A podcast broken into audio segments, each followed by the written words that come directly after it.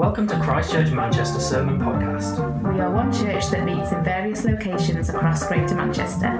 For more information about who we are and where we meet, please visit christchurchmanchester.com. To kick us off today, I want us to cast our minds back to the late 90s, early 2000s for a moment. And I want us to focus on one of the world's most significant locations at that time. That's right, I want to take us to Stockport, my hometown. But anyway, all joking aside, around that time in Stockport, there was a lot of heavy stuff going on, as there was and is in many other parts of the country as well.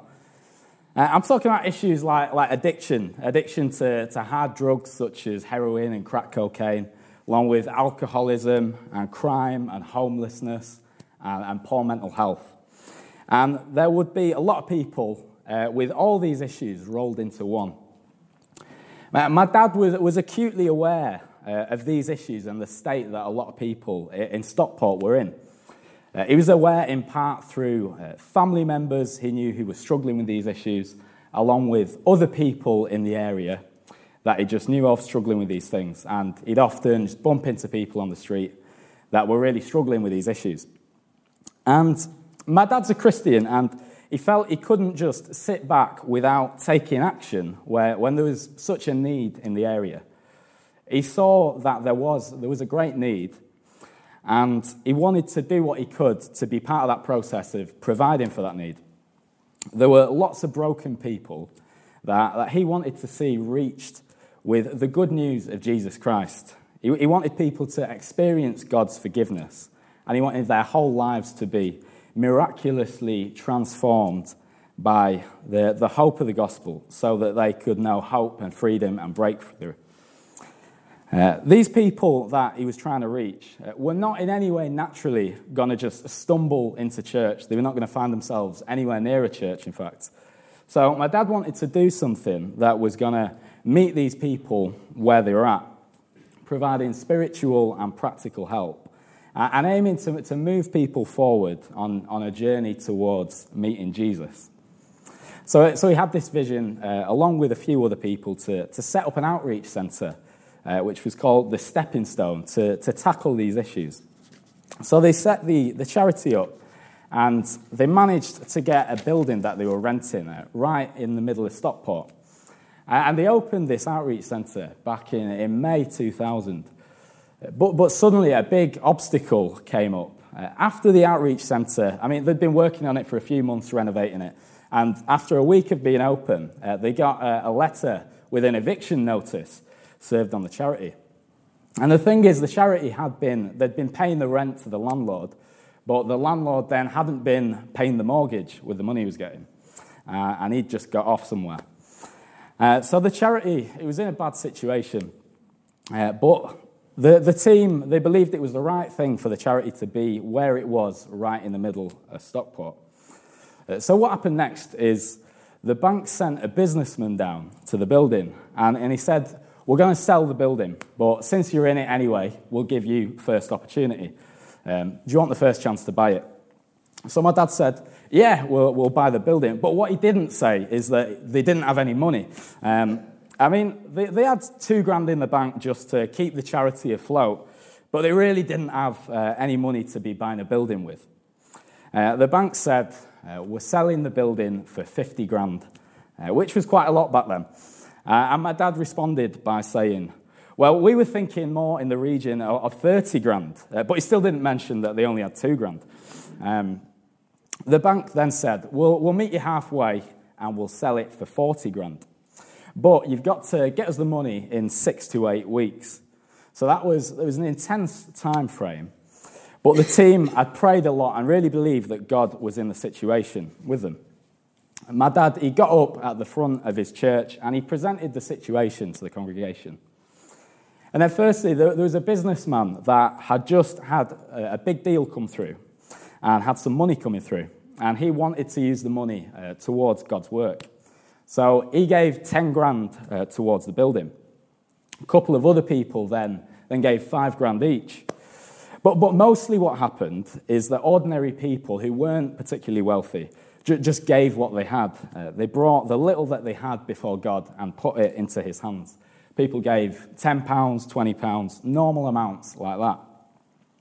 Some people's giving was a bit like the widow in the temple who just had one small coin and gave that, all that she had. And somehow money was just flooding towards the charity through God just taking these small amounts people were giving and using it for his purposes. Then eventually, around 11 weeks after the initial deadline, 41.5 grand had come in total. So this gave the charity enough money to buy the building and also pay for the solicitor's fees. It had been quite a journey, but they were now actually in a better situation than they were beforehand. They owned the building outright and didn't have rent to pay. And the building would go on to be quite integral to the work that the charity did right in the middle of Stockport. And owning that building, it only came about through God's grace. But that grace had worked through the small amounts that other people had given, that other people had put into God's hands. And ultimately, God provided in a powerful way, and he multiplied the small amount that the charity had initially brought to God. And he used it to bring about that breakthrough. And there's a passage in the Bible that we're going to look at that I think has something similar to say about God's provision and multiplication. So I'm going to read the passage, which is John chapter 6, verses 1 to 14, if you want to follow along in your Bibles. Just a reminder, we're in our Portrait of Jesus series here at the evening service, looking at the Gospel of John and who Jesus is. Sometime after this, Jesus crossed to the far shore of the Sea of Galilee, that is, the Sea of Tiberias, and a great crowd of people followed him, because they saw the signs he had performed by healing the sick. Then Jesus went up on a mountainside and sat down with his disciples. The Jewish Passover festival was near. When Jesus looked up and saw a great crowd coming toward him, he said to Philip, "Where shall we buy bread for these people to eat?" He asked this only to test him, for he already had in mind what he was going to do. Philip answered him, "It would take more than half a year's wages to buy enough bread for each one to have a bite." Another of his disciples, Andrew, Simon Peter's brother, spoke up. "Here is a boy with 5 small barley loaves and 2 small fish. But how far will they go among so many?" Jesus said, "Have the people sit down." There was plenty of grass in that place, and they sat down. About 5,000 men were there. Jesus then took the loaves, gave thanks, and distributed to those who were seated as much as they wanted. He did the same with the fish. When they all had had enough to eat, he said to the disciples, "Gather the pieces that are left over. Let nothing be wasted." So they gathered them and filled 12 baskets with the pieces of the 5 barley loaves left over by those who had eaten. After the people saw the sign Jesus performed, they began to say, "Surely this is the prophet who is to come into the world." So the miracle that we've just read about, it's the only miracle, apart from the resurrection, to be recorded in all 4 Gospels, Matthew, Mark, Luke, and John. So all 4 Gospel writers, they wanted to emphasize to us that Jesus is the one who conquers death, and all 4 Gospel writers wanted to emphasize that Jesus is the one who miraculously provides for our needs. And we read 5,000 men were fed. Commentators actually think that if you were to include women and children in the figures, it's possible it may have even been towards 20,000 people who were fed in this passage. And fundamentally, this passage, it's about Jesus. It's about who he is. John, through the whole gospel, is painting a picture for us, showing us what Jesus is like. So there's 3 points that I believe we can see in this passage that I want to focus on today. And those 3 points are how Jesus wants to provide, Jesus works with us to provide, and Jesus is able to provide. So, firstly, Jesus wants to provide. So Jesus has these big crowds coming towards him, following him, and he's got all this public attention.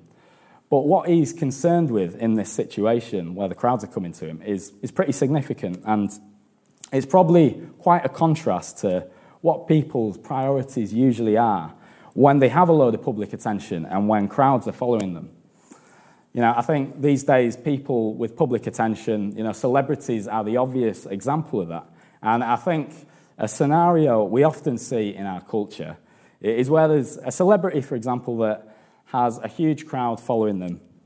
And we often see fans kind of chasing after them, trying to find out a bit more about their favourite celebrity and get this real-life encounter. But usually the celebrity is kind of frantically walking in the opposite direction with their head down and trying to get away as fast as they can. And they might have a personal assistant with them that they're saying, get the car here as soon as possible and just get me away from this crowd.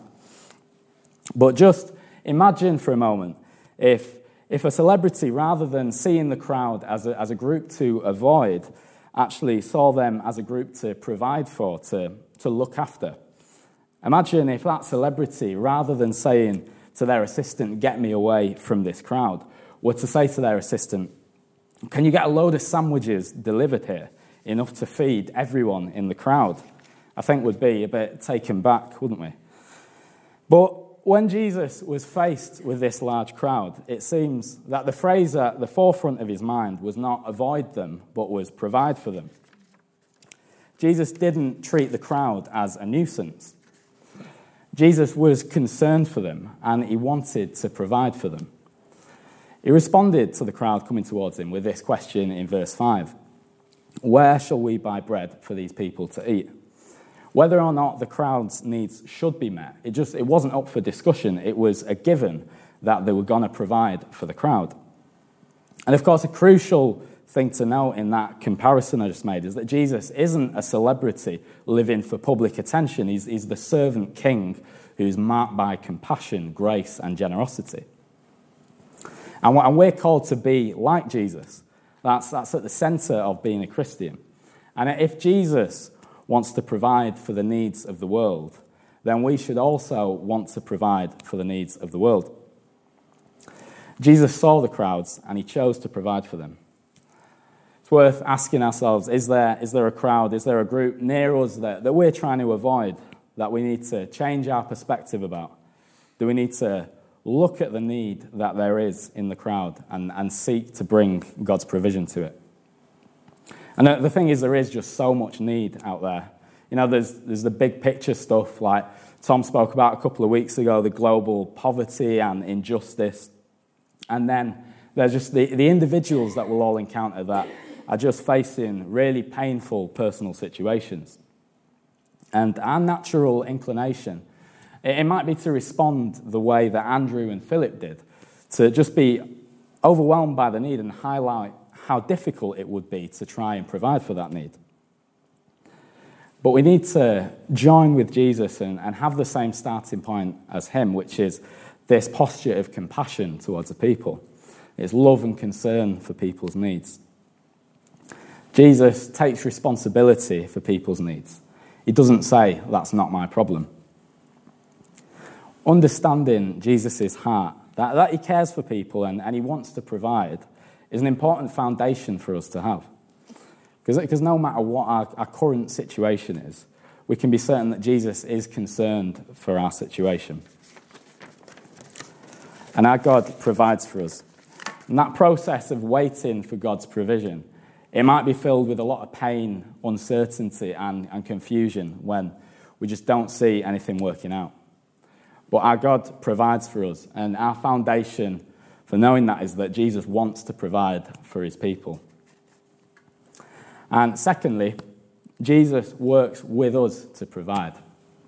God works in partnership with humanity. And from the beginning of the Bible, the book of Genesis even, we can see that God has always wanted to work with humans. He wants to partner with us and work alongside us. Faith is not passive, it's active, it's proactive. And we're called to join with Jesus in his concern for people and participate in what he's doing to provide for people. A lot of the time, our human action and obedience, it isn't really anything special at all in and of itself. But God's divine power transforms our human action, whatever we bring before God. 1 Corinthians 1 verse 27 says, "But God chose the foolish things of the world to shame the wise. God chose the weak things of the world to shame the strong." At times, God does intervene miraculously, or he might choose to work through something a bit more normal.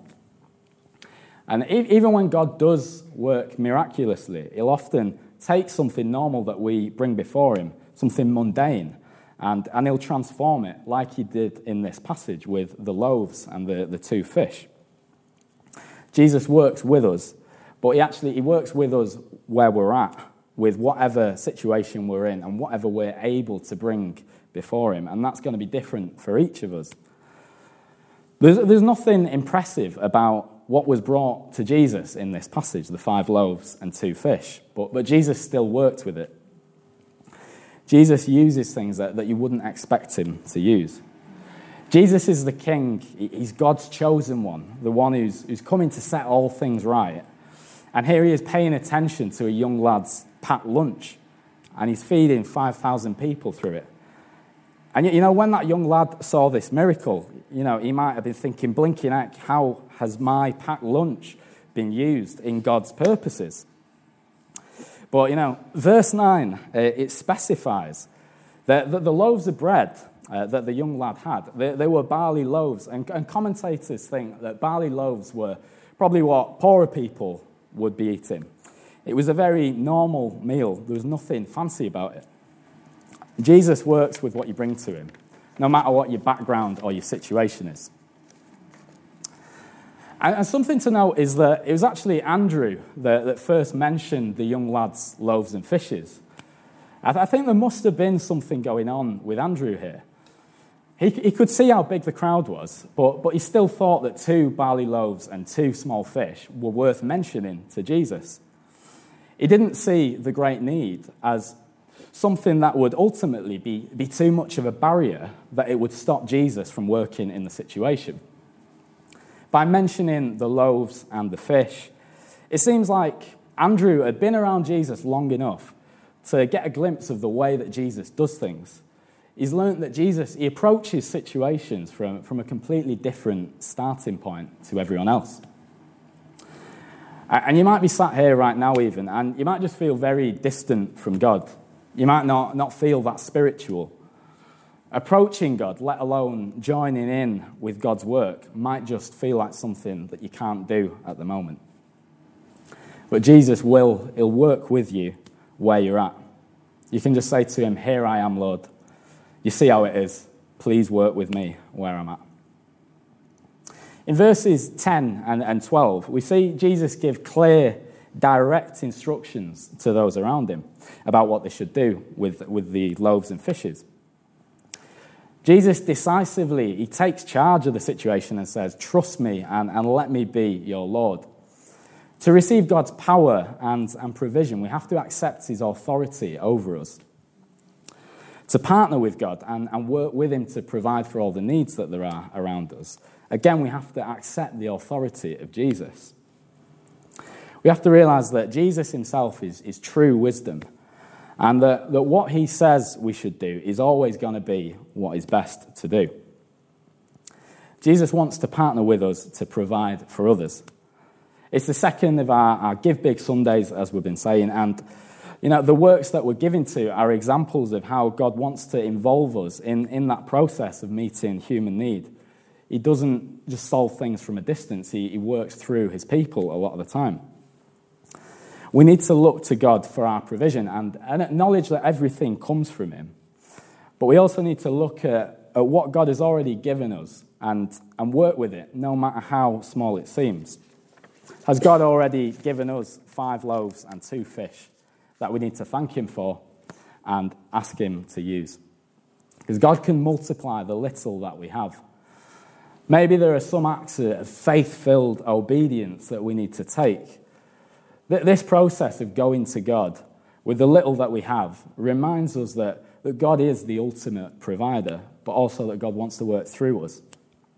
That combination of the little we have, obedience, and the power of God can lead to supernatural breakthrough and provision.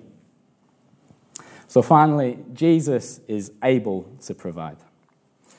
Jesus is able to provide because although he's fully human and he walked on this earth with his disciples, eating bread and fish himself, feeling hunger himself, he is also fully God. The Gospel of John begins by telling us this.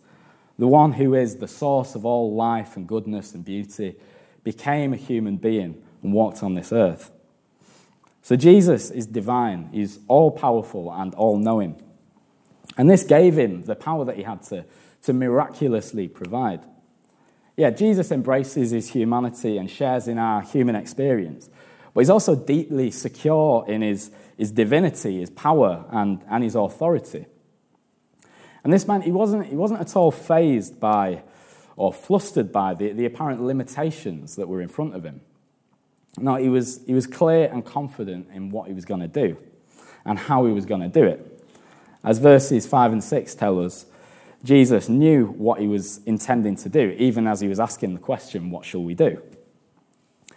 Jesus didn't panic or catastrophize. He looked at what he already had and he took action. He thanked God for what he already had. And in the midst of this messy, broken, imperfect, lost world that we're in, Jesus has in mind what he's going to do. He's not lost track of where he's up to, and he's not taken by surprise by anything. Jesus is able to provide, and through the whole gospel, we see him providing for people in many ways. And this is part of Jesus' character. He is our heavenly provider. And if Jesus is divine, if Jesus is able to provide, then he's able to provide solutions. He's able to provide hope and relief. Yeah, relief from hunger, but also relief from pain. And Jesus, he has been providing that relief from pain to people throughout the whole gospel. And a lot of that provision has been what's been getting people's attention in the first place. Verse 2 tells us that the reason the crowds were following him was because Jesus had been healing people. He was providing for the many needs around him, not just for food, but for healing as well. And in healing the sick, Jesus has been pushing back against the brokenness of creation. He's been fighting against the damage that has been done to creation by our sin. And this has been getting people's attention, causing people to follow Jesus around like they are. Isaiah 53, verse 4 is an Old Testament prophecy about Jesus, and it says, "He himself bore our sins, he himself bore our sicknesses, and he carried our pains." The Jewish people of Jesus' day may have been seeing Jesus healing the sick and saw that he was fulfilling this prophecy from Isaiah. This might have shown the Jewish people who Jesus was, that he was God's chosen servant that Isaiah had prophesied about. We need to look to Jesus as the only one who can truly and ultimately provide for all our needs. And we need to be comforted again by the fact that Jesus wants to provide for us out of his compassion, love, grace, and mercy.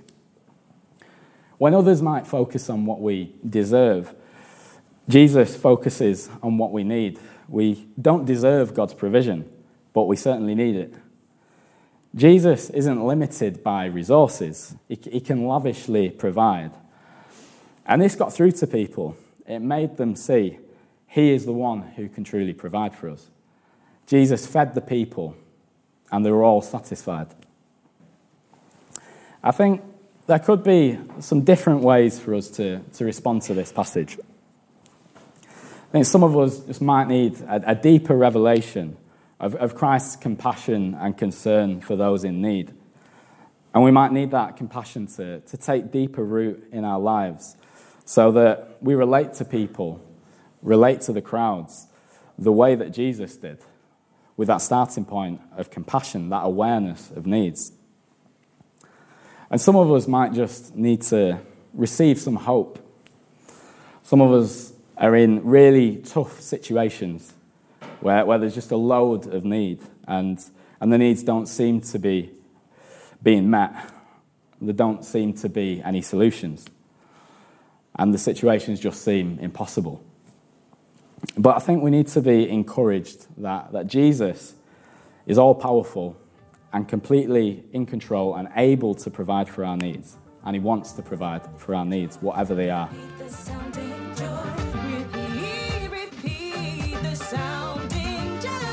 Thanks for listening. Christ Church Manchester is one church that meets in various locations across Greater Manchester. To explore this sermon or learn more about our church, please navigate to the links provided in this podcast description. From there, you can connect with us on social media. And you're welcome to check out the music links featured in this episode from our very own musicians. You can also discover current events and information about where we meet on Sundays and various groups or community projects that you can join in with. If you're interested in knowing more about us or wish to join us for one of our meetings, please reach out.